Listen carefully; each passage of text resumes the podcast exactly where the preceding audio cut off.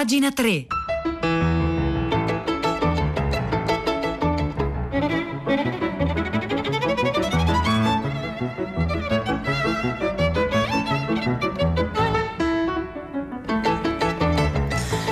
Mercoledì 12 agosto 2020, buongiorno a tutti da Silvia Bencivelli, benvenuti e bentornati a pagina 3, la cultura nei giornali, nel web e nelle riviste. Noi oggi a bordo delle riviste culturali, soprattutto quelle online che quest'estate si sono date molto da fare e insomma noi viaggiamo, viaggiamo per l'Italia.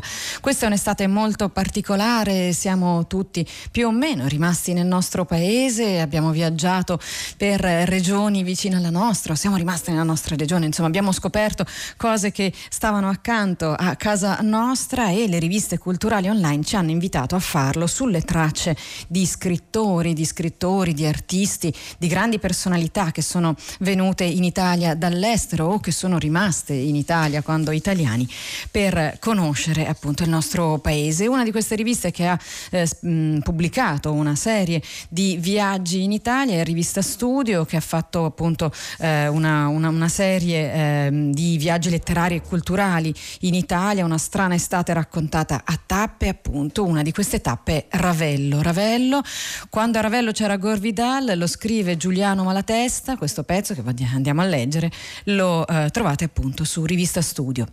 Correva l'anno 1994, ma per Luigi, uno dei proprietari del bar San Domingo di Ravello, dove Jacqueline Kennedy si fece immortalare un tavolino in compagnia dell'avvocato, con la maiuscola, quell'avvocato, è come se fosse successo ieri. Era estate, una serata di fine luglio. Gore Vidal, appunto Gore Vidal, lo scrittore, saggista, sceneggiatore statunitense, classe 1925, mancato nel 2012, insomma Gore Vidal era nella sua villa, la villa che si chiama La Rondinaia, in compagnia di Susan Sarandon e Tim Robbins.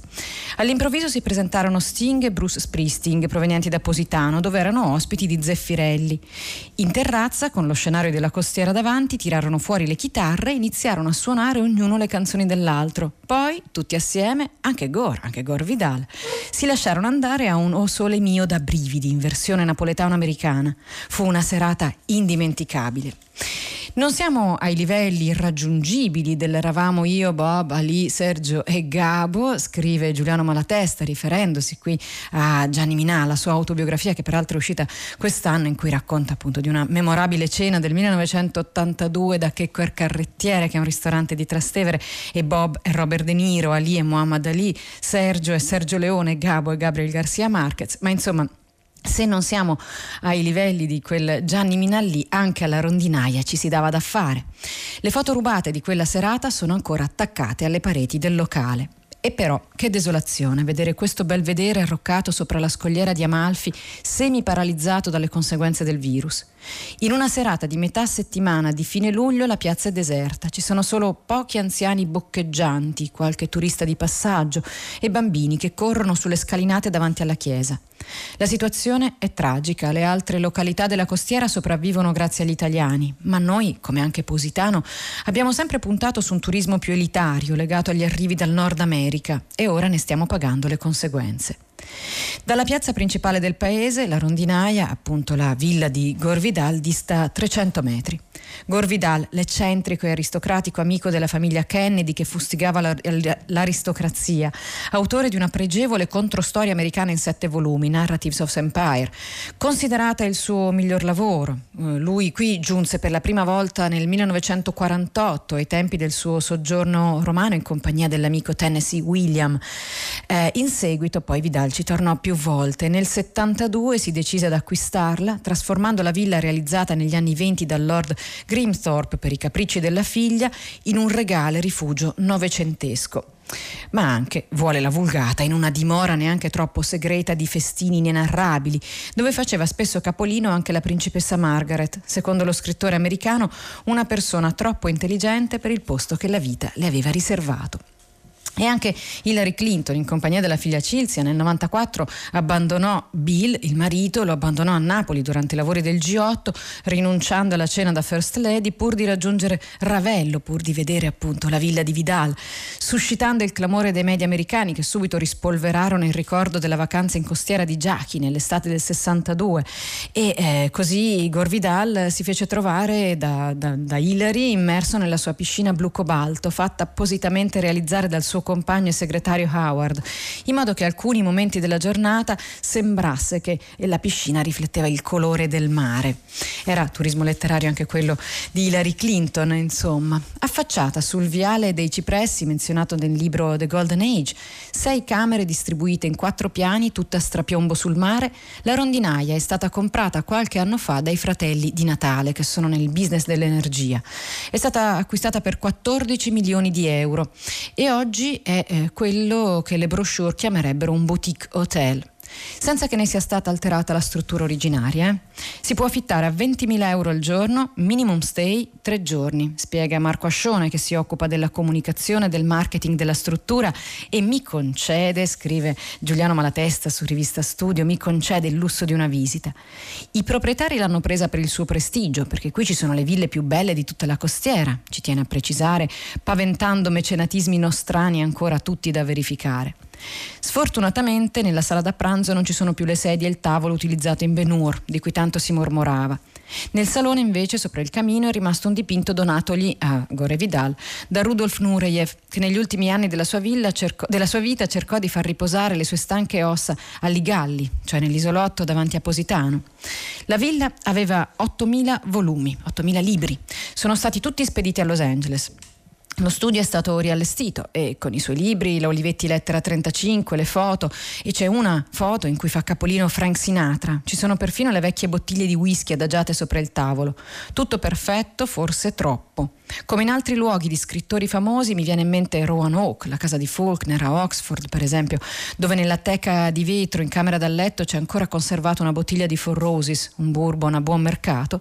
Anche qui si percepisce il tentativo di puntare all'immutabilità nel tempo, a museizzare un pezzo di storia letteraria e dunque in qualche modo a rendere ingessate vite che non lo erano affatto. Uno dei pochi che invece non era esattamente ben accetto alla rondinaia era il rivale nemico Truman Capote di cui peraltro abbiamo parlato la settimana scorsa per il suo soggiorno romano con un corvo. Le diatribe letterarie in stile Café Society tra Capoti e Vidal andarono avanti per anni. È un mistero, disse una volta commentando un lavoro dell'autore di A Sangue Freddo, che non abbia mai fatto uso della sua fantasia davvero straordinaria nei suoi tentativi di scrivere narrativa. Lo considerava Truman, eh, Capote considerava Gorvidal, lo considerava fondamentalmente una sorta di impostore, di un bugiardo e non perdeva occasione per ricordarlo in pubblico agli amici comuni. Capoti, ah scusate era il contrario, quello era Vidal su Capoti, ma insomma non si amavano reciprocamente, era una cosa più che ricambiata e allora Capoti rispondeva con altrettanta credine, diffondendo malignità sulle sue origini familiari, la sua presunta statura letteraria e altro ancora, come ha ricordato lo stesso Vidal in Palinsesto, il suo libro di memorie. Una volta Truman mi disse: Si dice che sei solo, e qui io censuro, sesso da poco. Finalmente Truman ci hai azzeccato. Questo è il racconto di un viaggio a Ravello, un viaggio a Ravello sulle orme di Gore Vidal, la villa, la villa rondinaia che si può visitare a patto di avere i soldi per entrarci dentro. Lo racconta Giuliano Malatesta su Rivista Studio.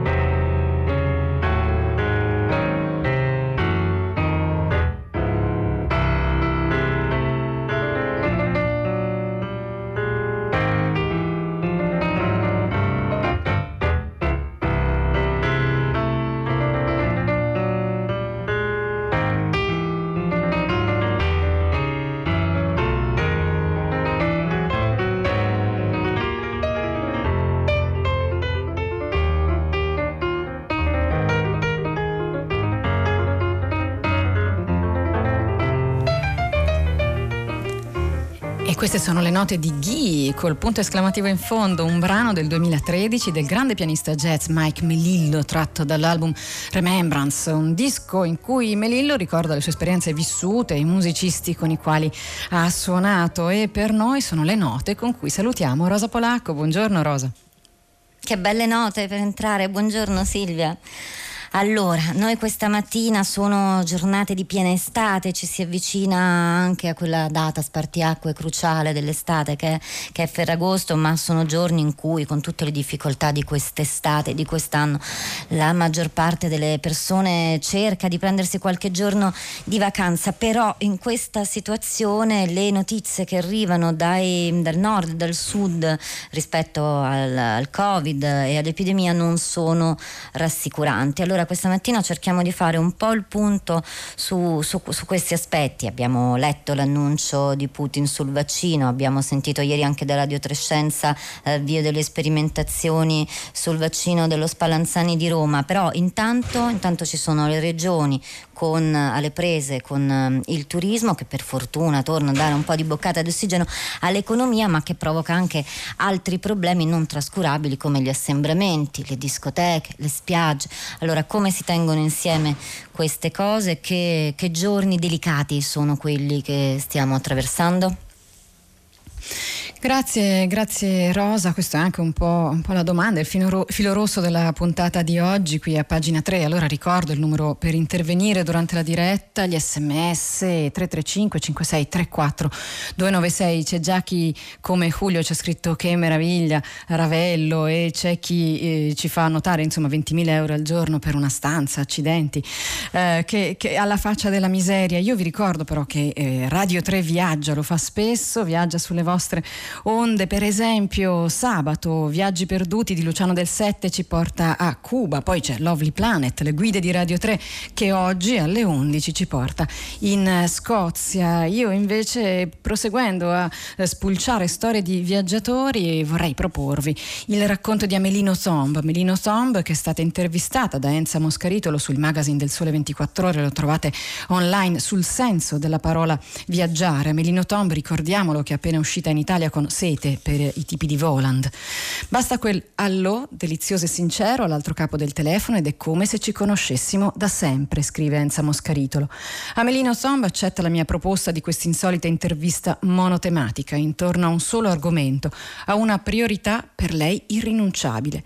E si racconta in mezzo a quei frammenti di vita casalinga che la pandemia le ha fatto vivere in contemporanea con centinaia di milioni di persone nel mondo. Le sue sono parole di amore per la vita, espresso nella dimensione a lei più congeniale, il viaggio in tutte le sue forme, a partire dal piacere dell'attesa, dall'eccitazione prima della scoperta, dal fremito dei preparativi. E allora ecco cosa dice Amelino Tom sul viaggiare. Non vedo l'ora di tornare a viaggiare, non vedo l'ora che tutto questo periodo sia finalmente definitivamente passato per ricominciare a fare le cose che facevo prima. Abbiamo perso la possibilità di incontrarci, di toccarci durante il, come si dice, confinement? Ah, ecco, sì, grazie, il lockdown. Allora, durante il lockdown ho rispettato tutto ciò che ci è stato detto di fare, ma non vedo l'ora che tutto questo sia finito per riprendere la vita di prima. Molti pensano che d'ora in avanti sarà così, per sempre, ma io non lo credo affatto. La storia dell'umanità è stata attraversata da epidemie, da pandemie e sono convinta che riusciremo a superare anche questo periodo difficile.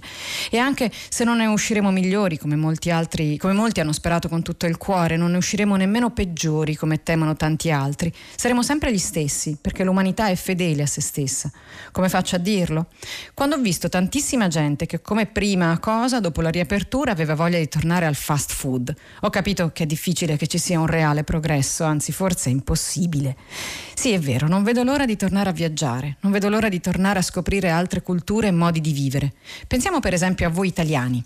Avete un modo tutto vostro, tutto italiano di sorridere, così pieno di gioia conoscervi, sapere che sapete sorridere anche quando ci sono tanti problemi nella vita quotidiana, dà al viaggio il suo vero senso, perché è un confronto continuo, un'occasione di arricchimento incredibile e non potrei mai rinunciarci, prosegue Amelino Somb. Il miglior viaggio è quello che ti trova cambiata al tuo ritorno. Non vedo l'ora di tornare a viaggiare, ma ho viaggiato molto anche in queste settimane, ho viaggiato con i libri, con la lettura, con la musica. Ho letto tantissimo, ho ascoltato musica di ogni genere, ho provato ad assecondare il mio sentimento di quella giornata partendo dalla classe classica, passando per il jazz, arrivando alla musica elettronica. E poi ho scritto, ho scritto tanto. È stato un periodo molto intenso, forse il migliore che ho potuto vivere. Se ho preso spunto dalla pandemia come fonte di ispirazione, prosegue Amelino Tom in questa trascrizione di questo discorso con Enza Moscaritolo sul magazine del Sole 24 Ore, se ho preso spunto dalla pandemia come fonte di ispirazione, io ho sempre tante idee, quelle non mancano mai. E scrivere per me significa compiere un viaggio altrettanto sensazionale, perché conosco soltanto la destinazione, ma non so che cosa succederà durante quel percorso, quali emozioni affronterò, quali situazioni vivrò. Assolutamente eccitante. Non vedo l'ora di tornare a viaggiare, c'è un posto che ho nel cuore, un viaggio che mi piacerebbe fare un giorno Vorrei andare in Islanda, un paese che non ho mai visitato in vita mia e che per me è il più incredibile del mondo. Immaginare di andare in Islanda è quasi come immergermi in una fiaba, anche se forse non sarà esattamente come me la immagino. A spingermi verso questo nuovo viaggio è stata Bjork. Il suo stile straordinario, il suo modo di raccontare la sua terra mi ha fatto letteralmente innamorare e entusiasmare. Amo l'Islanda al punto che anche non andarci mi fa star bene.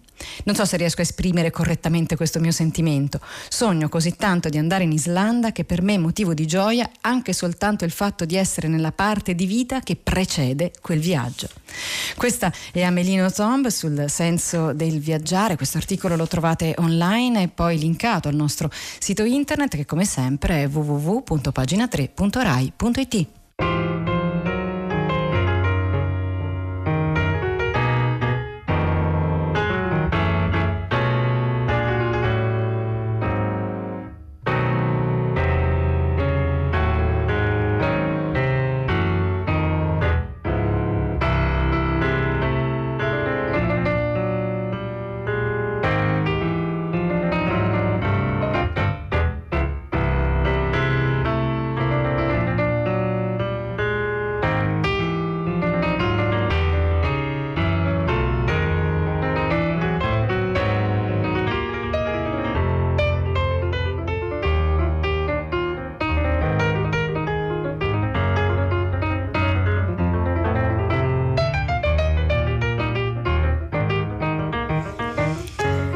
alle 9, 17 minuti e 17 secondi di questo mercoledì 12 agosto 2020 noi continuiamo a viaggiare, a viaggiare in Italia sulle pagine delle riviste culturali, per esempio andiamo a Venezia, andiamo a Venezia con doppio zero, un articolo a firma di Claudio Franzoni che ci parla della gondola, la gondola meccanica.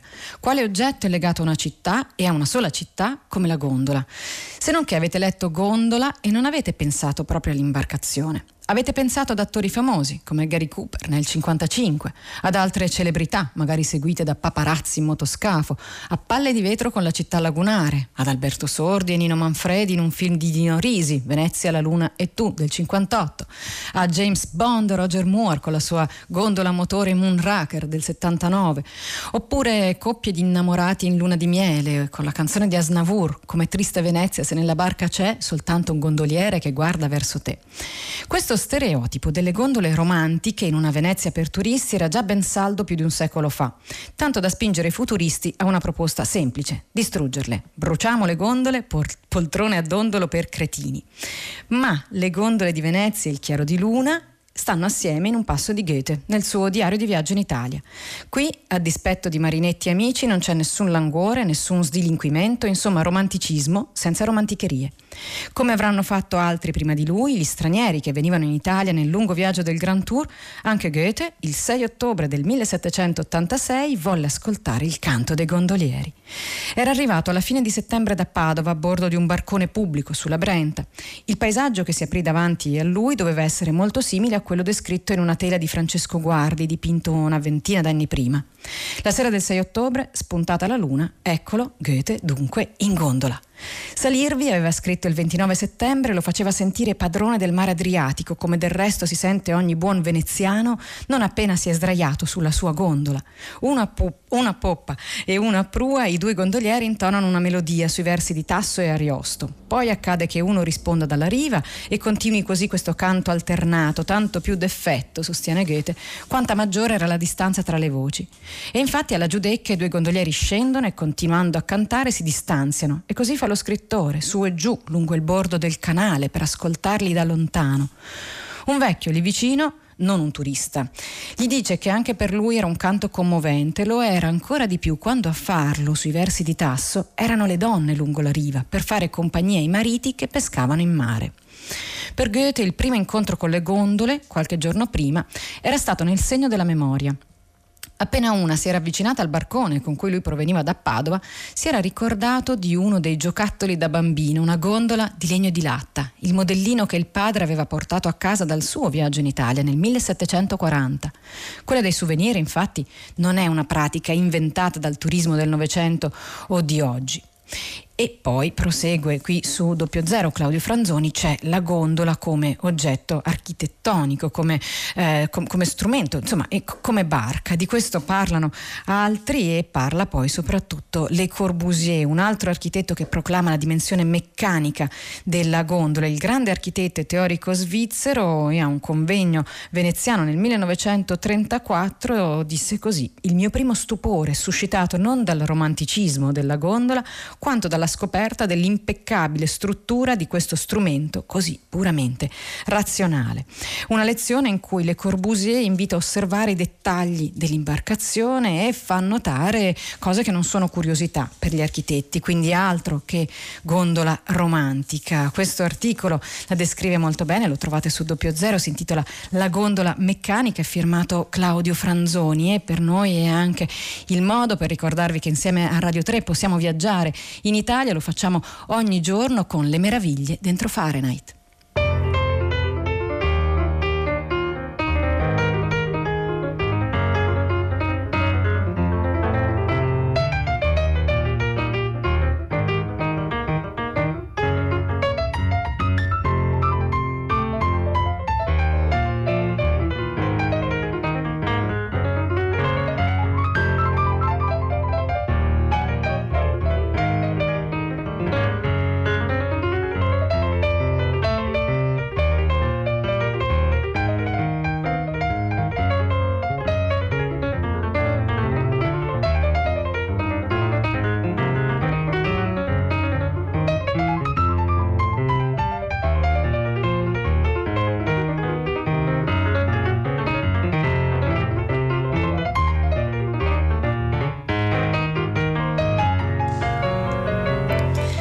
Sulle note di questo Ghi di Mike Melillo noi continuiamo a leggere articoli di viaggio che sono usciti in questi giorni sulle riviste online. C'è la blogger Cuoro che poi è un'attrice, un'attrice che si chiama Gioia Salvatori che su vice.com racconta com'è andare in vacanza da soli. Andare in vacanza da soli è bellissimo se ne sei capace. Partiamo dalle verità. È importante essere organizzati quando si viaggia da soli. Non conta se nella vita ti avveleni con le muffe dei barattoli di tonno che lasci in frigo o se la sciatteria divora i tuoi panni umidi nella lavatrice dopo ogni lavaggio. Se stai partendo senza compagnia, bisogna cominciare a modino. Non che la mattina della partenza ti ritrovi a correre perché stai perdendo l'imbarco mentre urli sono qui alla voce dell'hostess che pronuncia male il tuo nome in inglese mentre ti cade lo zaino, ti cade il telefono e cadi tu. No, tra i 20 e i 25 anni ancora ancora, dopo no. Ci sono ottimi motivi per decidere di partire da soli. Il primo e il secondo riguardano esattamente il fatto di essere da soli. Il tempo lo decidi tu, gli spostamenti anche, i malumori sono tutti tuoi, le felicità improvvise spesso ti risarciscono il doppio, c'è anche grande margine per improvvisare. Se sei un po' allenato a quella leggerezza può essere più che divertente. Ma bisogna essere anche pratici. Allora le criticità. Volendo usare una metafora si può ben dire che quello che accade a viaggiare da soli sia una sorta di seduta psicoanalitica immaginaria in cui il terapeuta ti guarda un po' ebete mentre mangia delle olive ascolane senza mai proferire parola. Mai. Non ti aiuta, mai. Nemmeno quando stai per finire sotto una macchina o hai perso il terzo treno perché non capisci il tabellone o uno ti sta rubando il portafogli tira fuori un viaggio in solitaria, esattamente i pregi e i difetti con cui si ha a che fare tutti i giorni, ma che nella vita di tutti i giorni sono abbastanza invisibili, coperti dal rumore della routine. Quelle cose ci penserò, lo farò, eh, lo risolverò, adesso ho altre cose principali. Esattamente per questo la prima cosa che si capisce a partire in solitaria è che il mondo nella sua perfezione, volendolo immaginare al massimo del potenziale possibile, è degli organizzati, di quelli che non si sono fatti prendere dalla pigrizia quando si trattava di elaborare un itinerario specifico per non perdersi nulla, oppure al contrario degli improvvisatori ma cuor contenti, quelli che vanno incontro alla sorte senza programmare niente e sono felici così. Questa seconda categoria è forse più odiosa anche della prima perché l'improvvisazione è bella, ma a volte quando improvvisi per rimediare agli imprevisti ti ritrovi a spendere soldi in più o a perdere tempo, ammesso che tu abbia entrambi. E poi, a patto che si faccia un uso pratico e sporadico del telefono, il viaggio da soli vive anche di squarci di noia e questo è da considerarsi come elemento positivo, alla pari di un sentimento di non intrattenimento di se stessi continuo e compulsivo. Si verificano due tipi di noia in particolare, la noia di alcune pratiche che si ripetono tutti i giorni o di alcuni posti che non sono come ci si aspettava e poi la noia di sé, un sentimento benedetto dal fato, quel momento magico in cui i pensieri con cui affastelliamo la mente ci risultano veramente pallosi. È lì, in un grande amen, che qualcosa da dentro ci ringrazia per essere andati a sbattere da soli nei luoghi che stiamo visitando ed è lì che ci si rende conto che quella produzione mentale eccessiva, che di fatto è quanto nella vita quotidiana ci impedisce poi di agire velocemente, non c'è più tutto quanto quello che si perde forse non serviva ed è un sollievo. Questo articolo è molto più lungo di così, ovviamente io l'ho tagliato, lo trovate su vice.com, lo scrive la blogger Cuoro che poi è un'attrice e si intitola Andare in vacanza da soli è bellissimo se ne sei capace.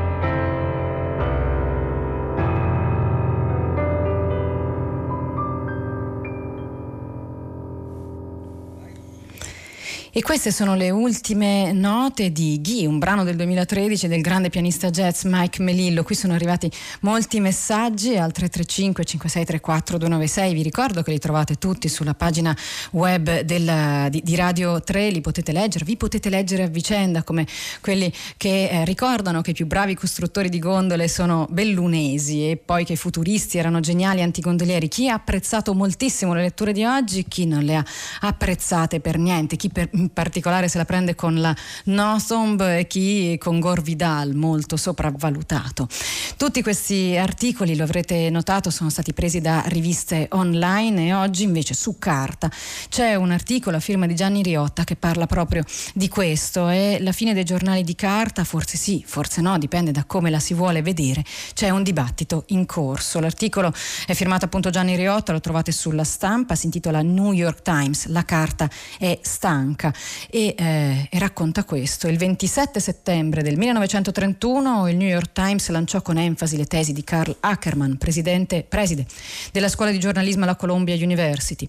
Il giornalismo stabilizzerà il mondo, lasciando che gli uomini e le donne si conoscano meglio. I fatti, uniti alle idee della stampa, saranno più forti delle armi, della finanza, della scienza, perché solo la professione del giornalismo unisce i cittadini. Quasi 90 anni dopo, prosegue Gianni Riotto, una guerra mondiale atomica, infinite rivoluzioni sommosse, colpi di Stato e la credibilità dei media al minimo storico nell'era della disinformazione, la previsione mancata di Ackerman e del New York Times dovrebbero indurci alla cautela, alla cautela sull'informazione un'informazione che è sempre capace nel bene e nel male di sorprenderci. Eh, il, la D uscente adesso, Mark Thompson del New York Times, ha previsto la resistenza dell'edizione cartacea del giornale per altri 10 o 15 anni. C'è chi lo ha preso come una, un'esternazione assolutamente ottimistica e chi come una pessimistica profezia. Ma eh, prosegue Riotte, il tema non è questo, se sarà la carta o se sarà l'online. Ci sono lettori e ceti culturali legati alla carta e terranno duro, così come i libri hanno resistito all'ebook, ma la stragrande maggioranza del pubblico cercherà informazioni sui tablet, sui computer, sui cellulari in là eh, noi dell'informazione dovremo investire e agire. La sfida non è eh, una sfida tra carta e web, ma è una sfida tra buona e cattiva informazione. Con questo pagina 3 finisce. Per oggi vi saluto insieme a Simone D'Arrigo, Marzia Coronati, Piero Pugliese, Cristiana Castellotti. Vi do appuntamento a domani da Silvia Bencivelli. Una buona giornata a tutti. Ci sentiamo alle 9.